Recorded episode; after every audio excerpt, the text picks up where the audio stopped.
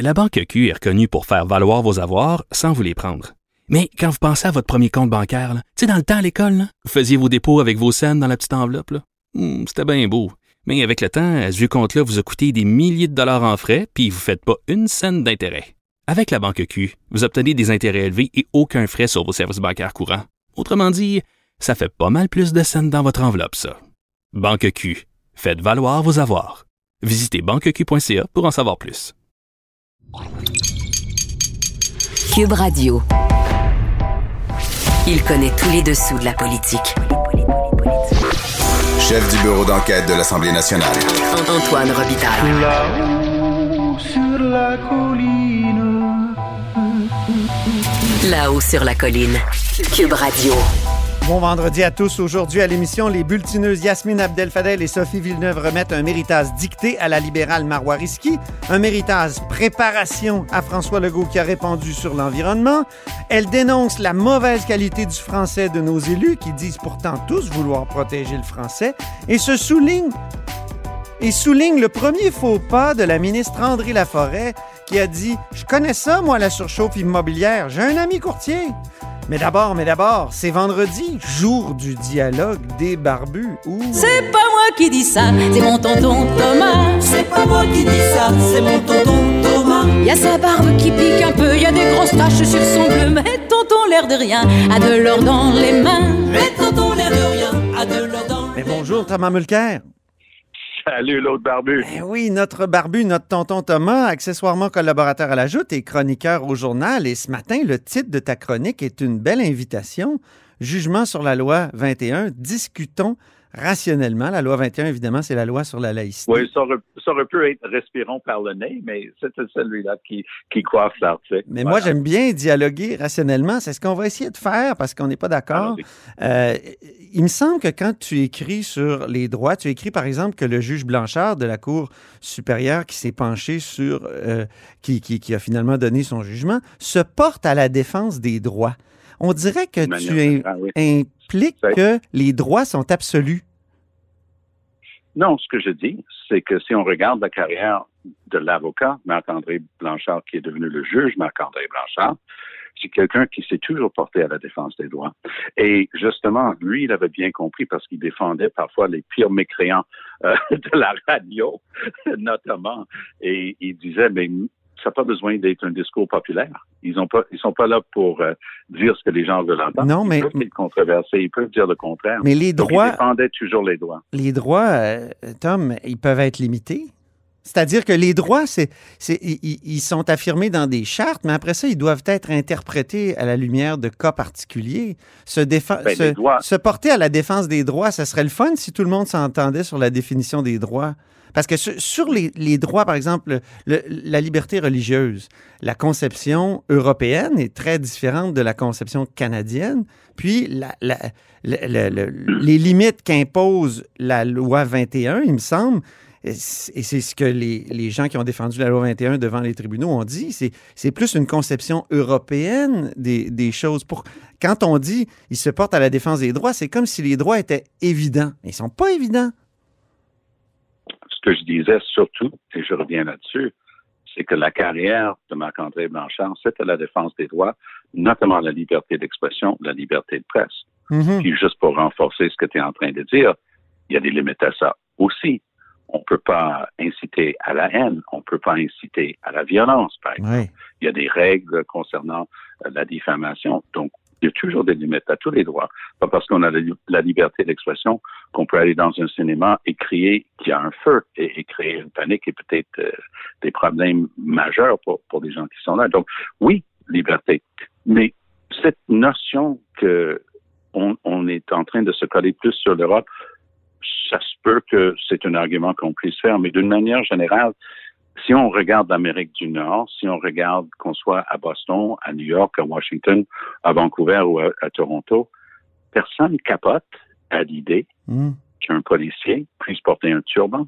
C'est un policier. Mais nous, C'est pas un sikh qui est Ouais. policier, c'est un policier qui est sikh. Mais on, Alors- pourrait, on pourrait dire que dans une société euh, qui a eu un rapport très, euh, comment dire, d'oppression avec la religion, euh, on veuille justement un peu comme la France, que tu connais bien, euh, être euh, vraiment, là, avoir, avoir un, un- des représentants de l'État, des agents de l'État en situation d'autorité qui n'aient pas de signe religieux.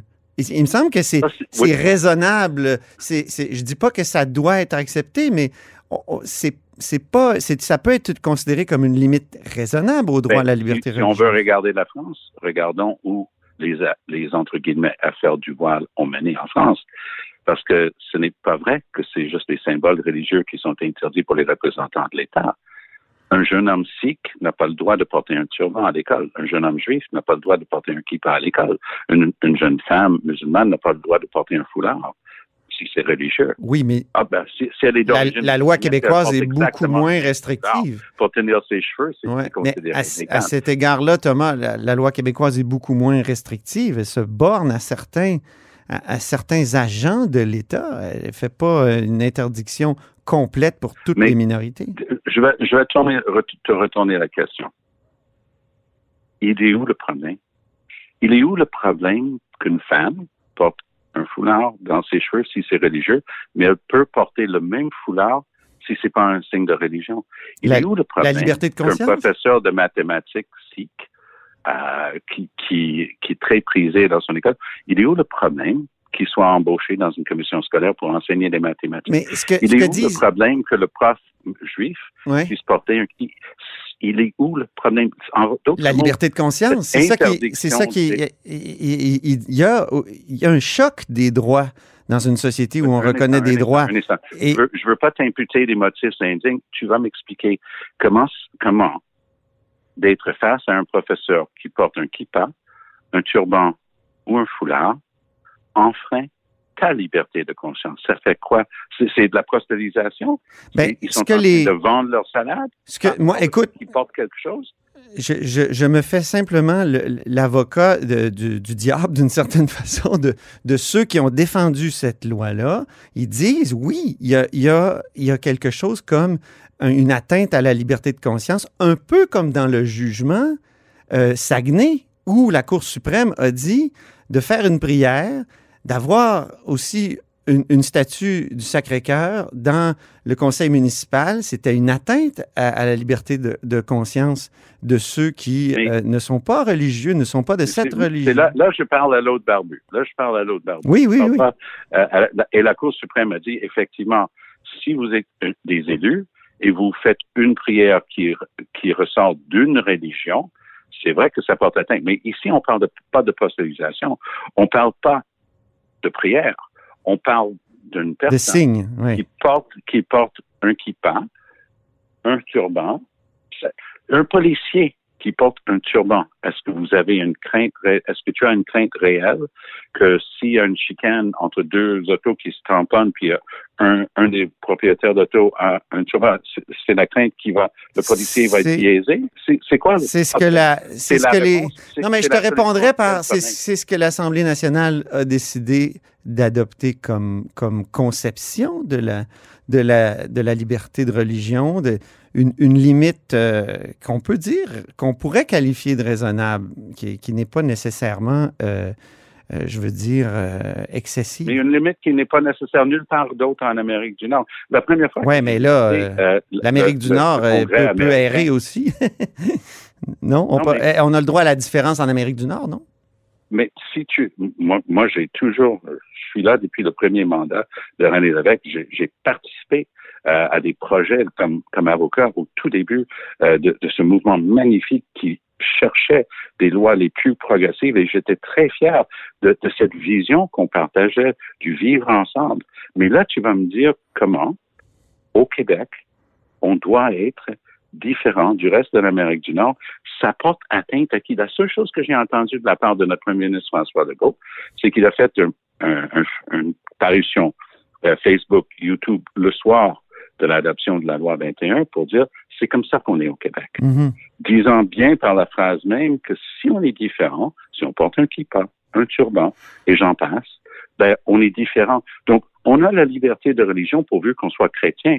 Et de préférence Hmm. catholique. Non, mais, Et on n'a pas de liberté de religion pour les autres non, mais on peut religions. pas porter Si de croix non plus. Je pense que si on est policier ou si on est. euh, Alors, alors c'est juste pour les agents. C'est juste pour les agents en situation de. ouais. Tu vas me donner un seul exemple, parce que j'en vois partout, tous les jours, littéralement. Tu vas me donner un cas où quelqu'un, qui que ce soit, une femme ou un homme, s'est fait dire d'enlever sa croix dans l'enseignement, dans la police, dans les tribunaux.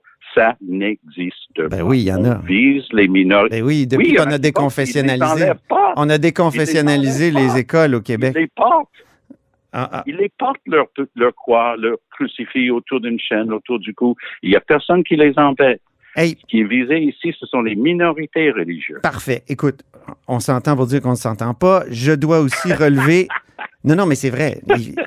Je dois relever aussi le fait que tu dis que tu parles de la Constitution de 82, tu dis, tu dis les négociations dont le Québec s'est extrait. Oui. Pourquoi tu dis ça? Il me semble que le Québec a été mis de côté, n'a pas été convoqué à la négociation de nuit où, justement, les provinces ont réclamé une clause dérogatoire pour respecter le principe de la souveraineté du Parlement, au moins en partie. Les négociations étaient en train d'avoir cours. Il y a eu une réunion, effectivement, où les autres provinces étaient là. Mais René Lévesque, de toute évidence, s'était déjà extrait lui-même. Il voulait plus rien savoir parce que ça avançait pas dans ce sens où il était à l'aise. Les autres provinces sont allées chercher, et c'est là où le Québec n'était plus là, sont allées chercher cette clause dite non-obstant qui veut dire tout simplement qu'on a le droit de discriminer et de faire des lois discriminatoires. Non, non, non, non. Malgré Ben, la non, je, je suis pas d'accord, Tom. C'est c'est le- c'est- c'est la possibilité pour le gouvernement, pour, euh, pour le, le Parlement, en fait, de, de dire qu'il n'est pas d'accord avec l'interprétation que la Cour a faite d'un droit. Par exemple, la liberté d'expression dans l'arrêt Ford sur la loi 101 qui s'étendait, selon la Cour suprême dans cet arrêt-là, aux, euh, aux, aux entreprises. Et puis, je pense que le, le gouvernement Bourassa a dit on va invoquer la clause non-obstant pour se, se, se substituer, pour, c'est-à-dire euh, éviter cette interprétation-là, parce que nous, la liberté d'expression, c'est pas ça. Est-ce que c'est, c'est pas nécessairement mais- le droit de discriminer? Mais puisque ton, ton point de repli dans cette discussion depuis le début, c'est l'Europe, ben, il y avait de la jurisprudence européenne et américaine qui disait effectivement la liberté d'expression s'étendait à cette liberté d'expression commerciale. Mhm. Et j'étais, j'ai, un avantage sur toi. C'est rare que je vais te dire ça, mais j'étais là. C'est moi qui ai rencontré Valerie Ford dans sa, sa boutique. C'est moi qui ai monté toutes les preuves dans l'affaire Valerie Ford, Brown Shoes. J'étais là à Oui. Québec. Lorsque Gérard Bertrand, celui que je cite, Oui. et Michel Sparrer, qui est un ami, cher ami qui est décédé il y a deux ans maintenant, qui était le rédacteur, le rédacteur de la loi 101, a réussi à convaincre Bertrand de ne pas parler d'école pour les minorités linguistiques. Il a réussi à le convaincre de parler d'établissement. Espérant, et c'est ce que Michel m'avait expliqué à l'époque, espérant que ça puisse être étendu pour aller chercher Oui. le contrôle Mais- et la gestion des commissions. Mais. Tom, mon expression. C'est ça, c'est ça le droit aujourd'hui. Mais je tiquais sur le fait que tu dis que la clause nonobstant, c'est une permission de discriminer. Moi, je pense que c'est plutôt une permission pour le Parlement dans un dialogue des pouvoirs là, entre le législatif et le, et le judiciaire de dire je suis pas d'accord avec votre interprétation. C'est euh, euh, c'est- pas la loi des mesures c'est pas la loi des mesures de guerre. Oui. Puis dans tout ça, il y a un autre truc qui vaut la peine de mentionner parce qu'il y a eu tellement de chemises déchirées cette semaine. euh, Ouais. il y a des lambeaux partout. Il y a une chose qui est importante de rappeler, que c'est le Parti québécois de Lucien Bouchard qui a créé les commissions scolaires linguistiques. Donc, quand il y en a qui capotent pour dire l'article 23 de la charte est en train d'être étendu pour englober les commissions scolaires, blablabla, moi, encore une fois, je m'excuse, j'étais témoin de, de cette histoire-là. Je suis la personne qui a donné le discours en chambre Ouais. pour l'opposition officielle pour donner notre aval à ce qu'avait promis Pauline Marois, la ministre à l'époque. Parce qu'on est à- il y en a qui sont allés à Ottawa pour faire cette présentation-là et pour dire que nous, on acceptait. Moi, j'ai dû me battre bec et ongle contre. Bon, moi, j'ai fait l'école secondaire anglophone catholique ici au Québec. Donc, on était minoritaire dans les commissions scolaires catholiques. Et j'ai eu des bons amis qui étaient très fâchés avec moi parce que je prônais des commissions scolaires linguistiques. J'ai dit, écoutez, 100, quelques années plus tard, presque 150 ans de la Confédération, c'est le temps de changer. Donc, mais Tom, mais, oui, je, comprends ça, mais Tom, quand même, est-ce que là, le juge ne va pas trop loin dans son interprétation de. Encore une fois, c'est une interprétation. L'interprétation, c'est pas un droit absolu qui tombe du ciel. C'est l'article 23. Ça, ça donne une certaine autonomie, mais ça permet quand même pas de, de, de, créer une espèce de, de partition euh, du Québec. par exemple, est-ce que, est que l'article 23 permet... Est-ce que l'article 23, Tom, euh, attends, écoute ma question. Est-ce que l'article 23 permet, euh, par exemple, aux, commissions scolaires anglophones de dire je n'écoute pas Québec pour les conseils sanitaires, les, règles sanitaires pour l'ouverture ou la fermeture des écoles? Ben non, ça n'a pas rapport avec la langue, mais c'est ce qu'ils font. C'est une chose qu'ils n'ont pas écouté Québec, parce que Québec a remplacé les commissions scolaires avec des fonctionnaires bénis, oui, oui, qui n'écoutent même pas la santé publique. Ils font à leur tête parce que le ministre de l'Éducation leur dit, on ne veut pas de ventilation dans les écoles, même si c'est contre toutes les consignes. Et c'est ça la gestion et le contrôle de tes commissions scolaires, de dire à Roberge, bye bye la visite, nous on va s'occuper de la santé de nos enfants, et c'est exactement ce non, mais... Et Jolin, juste laisse-moi finir. Je t'ai laissé parler tantôt. Oui, oui.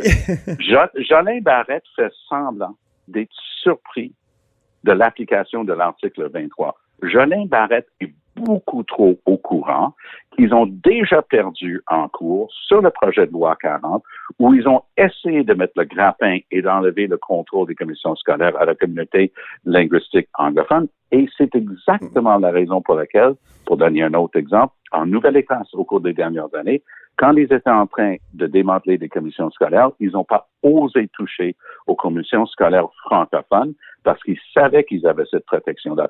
Ça, c'est quelque chose que Jolin Barrette savait. Tu trouves pas donc...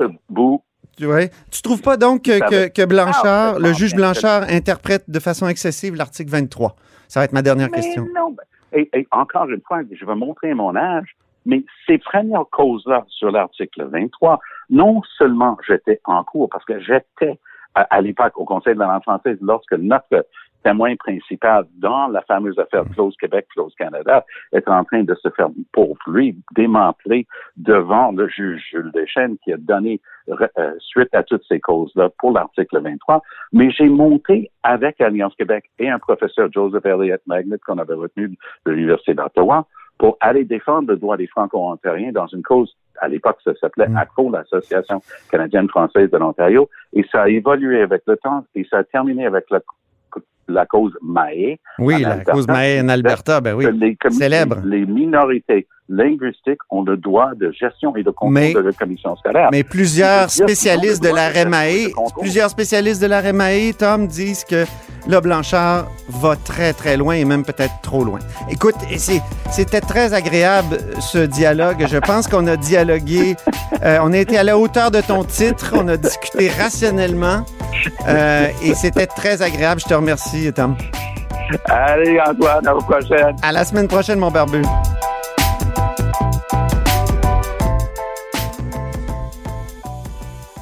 La Banque Q est reconnue pour faire valoir vos avoirs sans vous les prendre.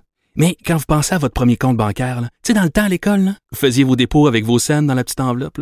Hmm, c'était bien beau. Mais avec le temps, ce vieux compte-là vous a coûté des milliers de dollars en frais, puis vous ne faites pas une scène d'intérêt. Avec la banque Q, vous obtenez des intérêts élevés et aucun frais sur vos services bancaires courants. Autrement dit, ça fait pas mal plus de scènes dans votre enveloppe, ça. Banque Q, faites valoir vos avoirs. Visitez banqueq.ca pour en savoir plus. Grand philosophe, poète dans l'âme, la politique pour lui est comme un grand roman d'amour. Vous écoutez Antoine Robitaille, là-haut sur la colline. Qui c'est qui est très gentil? Très gentil. Qui c'est qui est très méchant? Très méchant.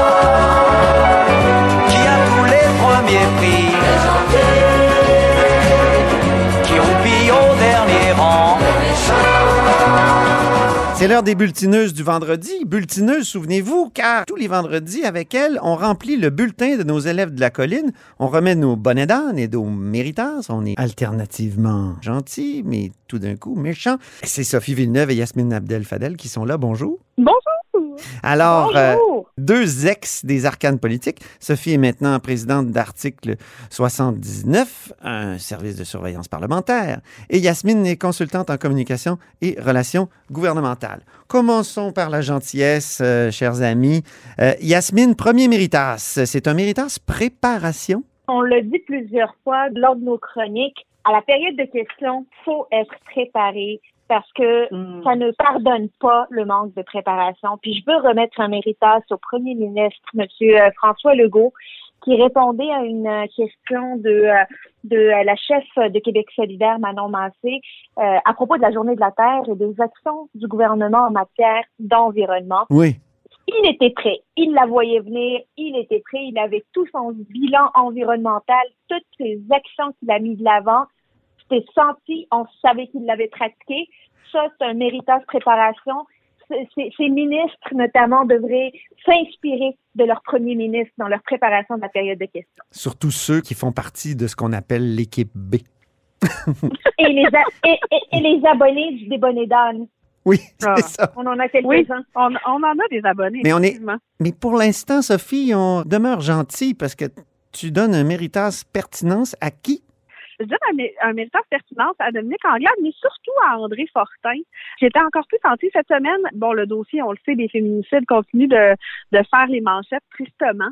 Et euh, on, on- dans le budget qui a été présenté par le gouvernement Legault, il y a de cela euh, près d'un mois, il y avait peu d'argent qui était dédié euh, pour de l'aide aux, aux groupes de femmes, maisons d'hébergement, tout ça. Et euh, on a décidé de mettre la pression cette semaine et c'était spécialement senti. Donc, euh, méritage pertinence et politiser un enjeu des femmes pour le bien des femmes, ça me semble être une, avenue intéressante à ce moment-ci. Puis on le voit, ça a donné des résultats. Il y avait une annonce ce matin de la vice-première ministre et de la ministre responsable de la condition féminine qui venait euh, pallier à ce manque de financement-là dans le budget. Mettons maintenant nos cornes de vilain. Bonnet d'âne, faute. Dans le sens de faute de français. Yasmine.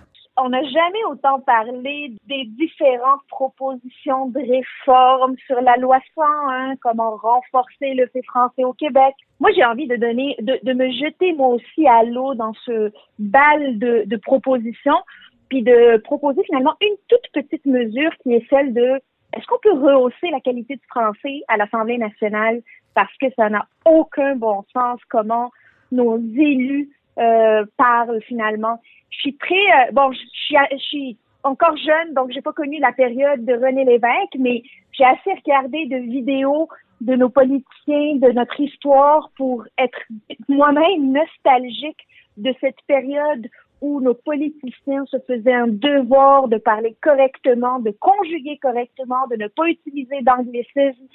Cette semaine, on a eu droit à, et là je les cite, des deals, à des euh, Perrin.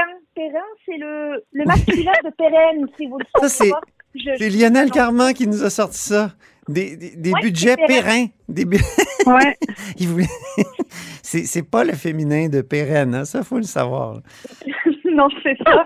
Donc, euh, il va falloir hausser la qualité de notre français Oui. euh, à l'Assemblée nationale. Nos élus sont l'image de notre peuple, sont les représentants de notre peuple et se doivent de parler correctement. André Fortin, Yasmine, il nous a sorti un No Wonder à un moment donné. Oh, c'est- J'étais en colère. Mes oreilles euh, saignaient. Continuons maintenant dans la, la méchanceté. Bonnet d'âne, Sophie, que tu remets. C'est un bonnet d'âne banquier.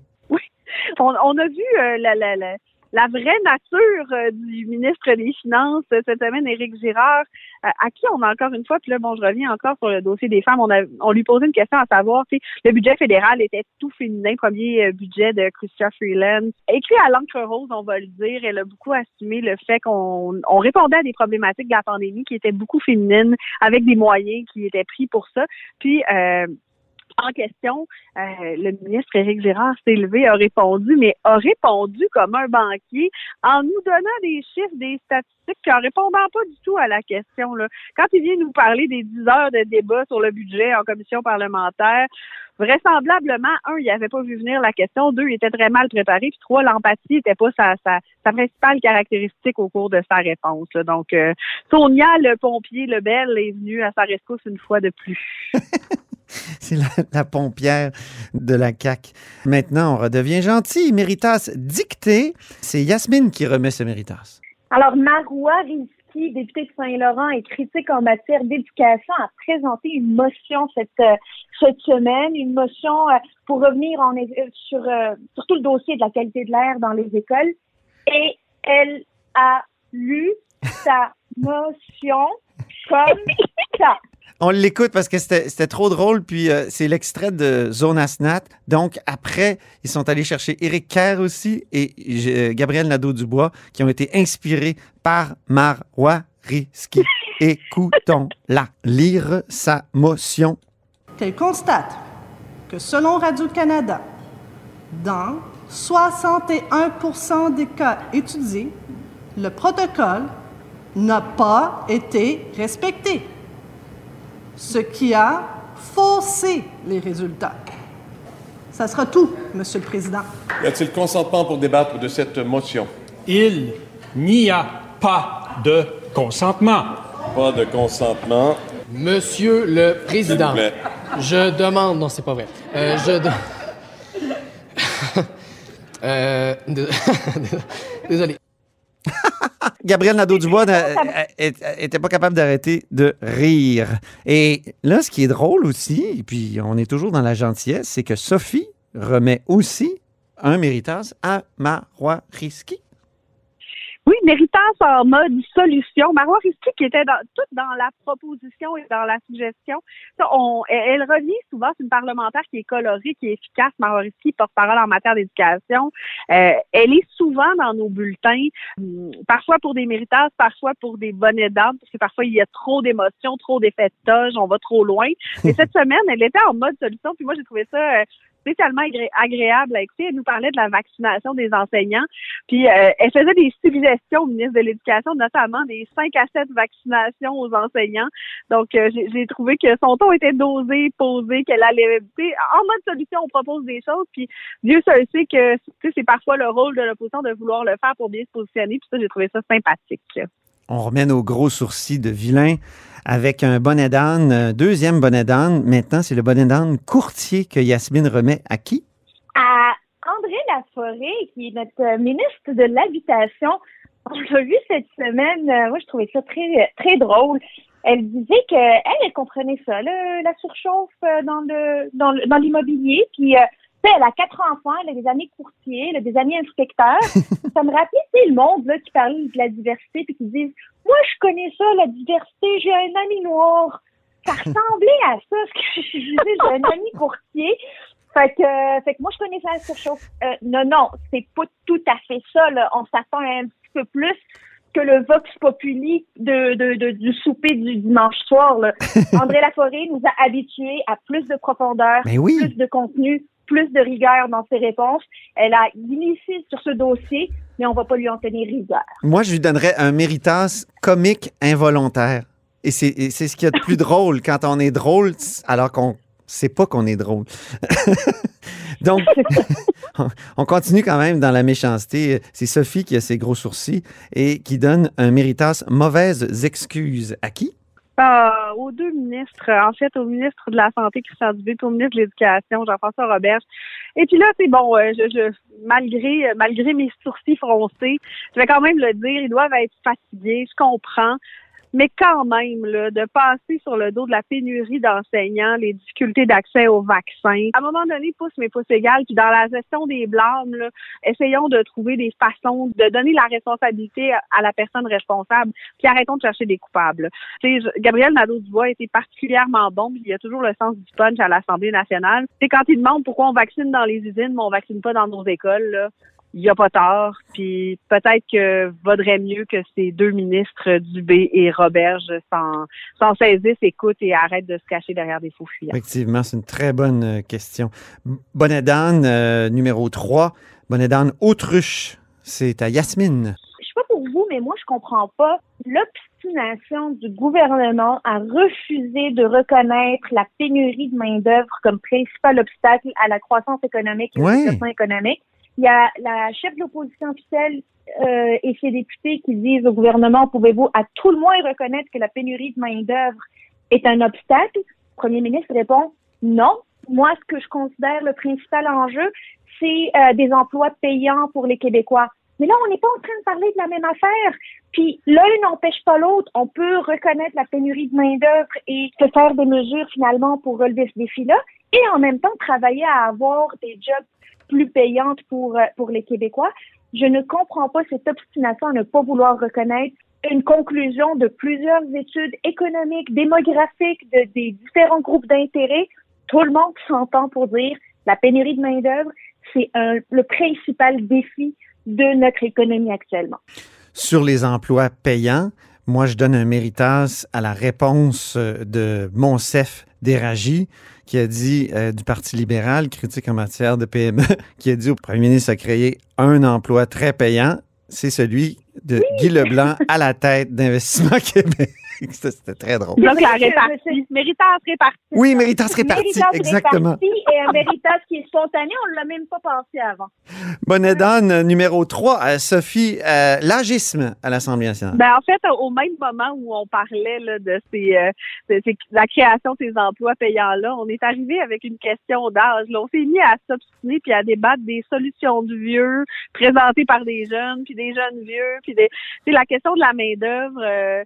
Est, est intemporelle. Euh, effectivement, ça fait longtemps qu'on parle des emplois payants puis de focuser sur les emplois, euh, le- les bons emplois, mais de, j'ai trouvé que le débat était un peu stérile en fait, là, je dois le dire.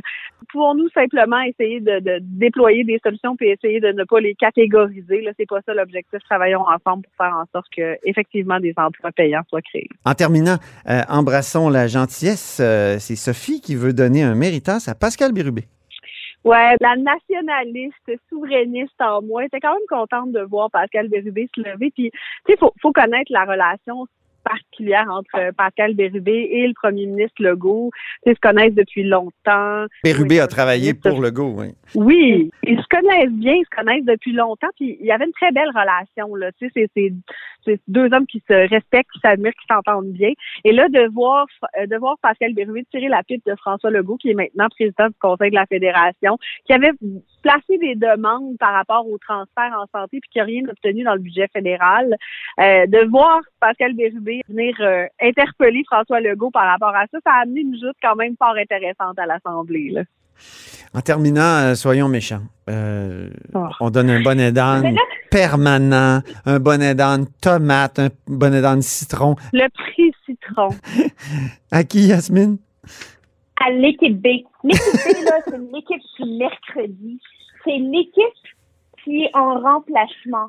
C'est, tu sais, je vais faire un, un parallèle avec le soccer pour les amoureux du soccer. Tu sais, il y a les divisions A puis les divisions B, puis personne regarde les matchs des divisions B. Ben, c'est pas mal cette équipe-là qu'on a le mercredi. On est tanné. On veut Ah. avoir tous nos élus à l'Assemblée nationale. Tous les ministres doivent répondre à leur propre dossier. Je suis tannée de voir Mécan répondre pour la famille, puis Sonia Lebel répondre pour tout le monde qui est pris dans le trouble. En fait, je vais être encore plus vilaine que ça, Yasmine. Là. La période de questions du mercredi, c'est presque un supplice à écouter. C'est plat, c'est plat, ça pas de bon sens comment c'est plat? Merci infiniment, les bulletineuses. C'est tout le temps qu'on avait pour cette semaine et on se retrouve vendredi prochain. À vendredi prochain! Bye bye! C'était Sophie Villeneuve et Yasmine Abdel-Fadel, nos bulletineuses du vendredi. Et c'est tout pour La Hausse sur la Colline en ce vendredi. Merci infiniment d'avoir été des nôtres. Euh, N'hésitez surtout pas à diffuser vos segments préférés sur vos réseaux. Et je vous dis à lundi. Ce segment politique vous est offert par Article 79 Surveillance parlementaire. Pour être les premiers informés de ce qui se passe sur la colline, faites confiance à Article 79. Résumé des périodes de questions, suivi des projets de loi, décrets, nominations et tous les travaux parlementaires. Voyez les forfaits et abonnez-vous sur article79.com. Cube Radio.